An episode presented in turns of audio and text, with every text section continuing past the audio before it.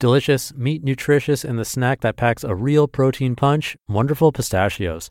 Each one ounce serving has six grams of protein, giving you over 10% of your daily value and making Wonderful Pistachios one of the highest protein nuts out there.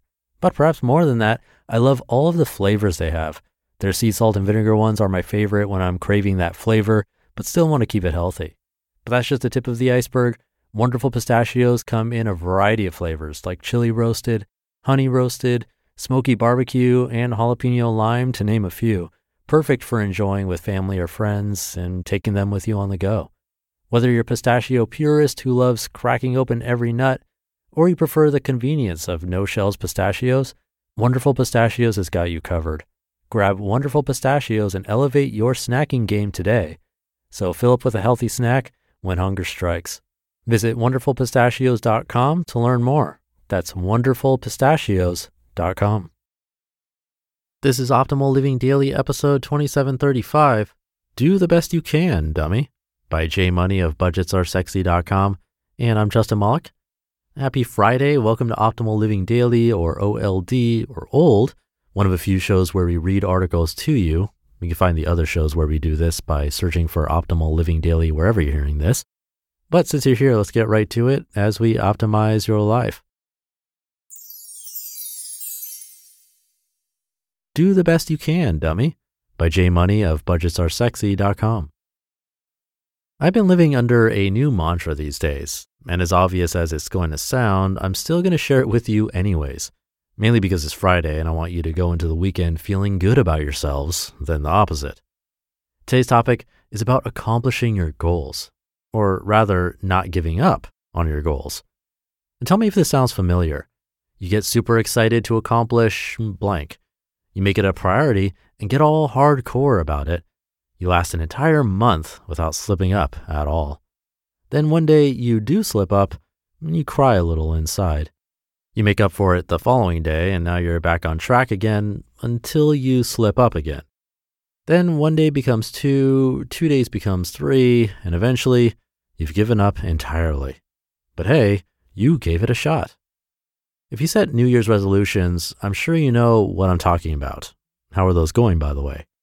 I call this the all or nothing mentality. The second your slip ups go into two day territory, it all becomes a downhill spiral, making you feel more and more like a big fat dummy wondering why everyone else has their together but you.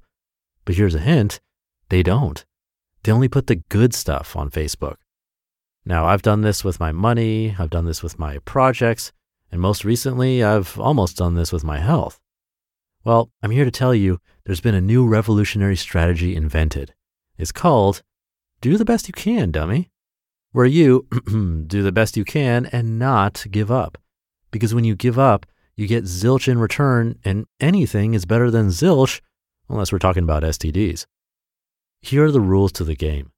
You genuinely do the best that you can. You adapt to life's curveballs and only cry a little about it. You don't berate yourself for not accomplishing everything like a Mr. or Mrs. Perfect goody two shoes. And most importantly, you don't give up.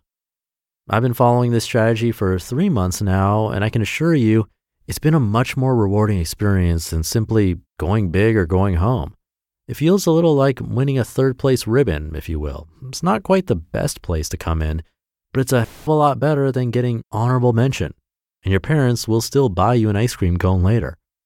If you recall, my personal resolutions were to cut out sugar and salt and start exercising more to manage my blood pressure. So I set out to exercise every single day for at least 30 minutes. Ha! Check my blood pressure daily, and that worked for a good three months. Stop eating stuff with massive amounts of salt in it, extremely hard to do and then cut out my sugar intake. Easier than salt, but still pretty hard. For two months, I was pretty solid, giving myself high fives every other second.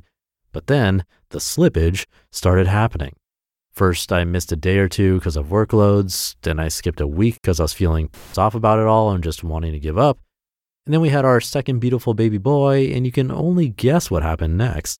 I gave up on everything entirely until one day I snapped out of it and realized I needed to jump back on the ship, if for nothing else but my family. Here's what my do the best you can dummy habits look like now.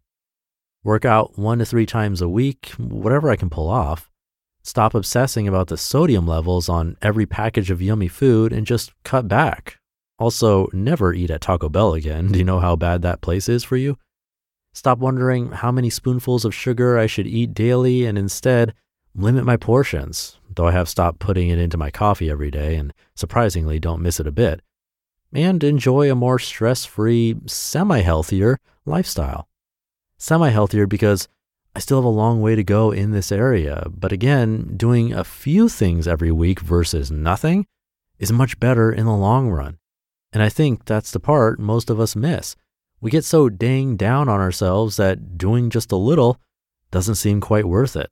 We want to win the whole freaking race and we want to be doing it now. Perhaps this new strategy comes off as being complacent. It could be. But again, when you compare it to the alternative of giving up, it seems like a world of a difference.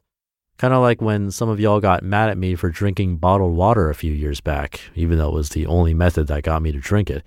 You told me to just drink tap water, it's free, and you're being bad to the environment, stop it, which were all indeed valid points. However, after 30 years of trying all kinds of tricks and tips, it just wasn't happening.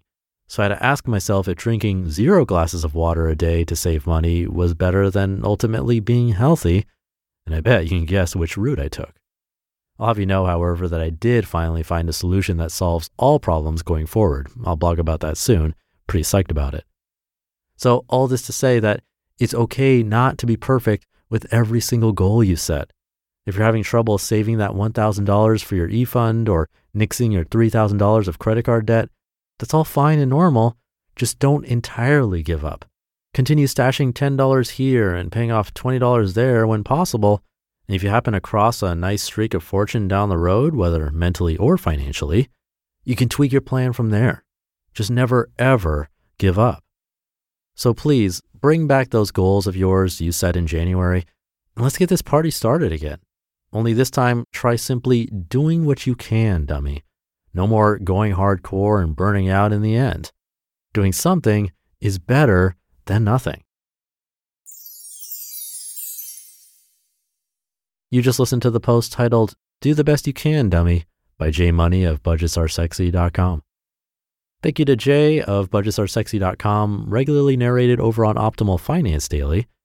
This is one of those articles where I started reading it and immediately brought up flashbacks of things I've done or tried, which usually means that it resonated with you in some way too, most likely. I used to do this big time with what felt like pretty much everything I did, from work to exercise, you name it. I was almost proud to be an all or nothing guy.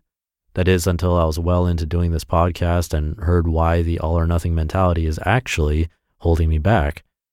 When I'd start exercising, I'd want to jump into some big program like P90X, which tells you to do one exercise DVD a day with maybe one day off a week. And some of the DVDs are over an hour long. That's just a recipe for disaster to jump right in, expecting to work out every single day for that long without any kind of habit built up yet. Instead, what I do now is more like what J. Money was talking about. I try to work up to it, do my best to get something in, even if it's just stretching, and try to find the most enjoyable exercise activities so I actually want to do it. It really makes a difference by shifting that mindset. So thank you to J. Money for the reminder. Thank you for being here. And if you've ever shared the show, that really goes a long way to keep all of this going. Thank you for that. Hope you're having a great Friday if you're listening in real time, and I'll see you tomorrow over the weekend where your optimal life awaits.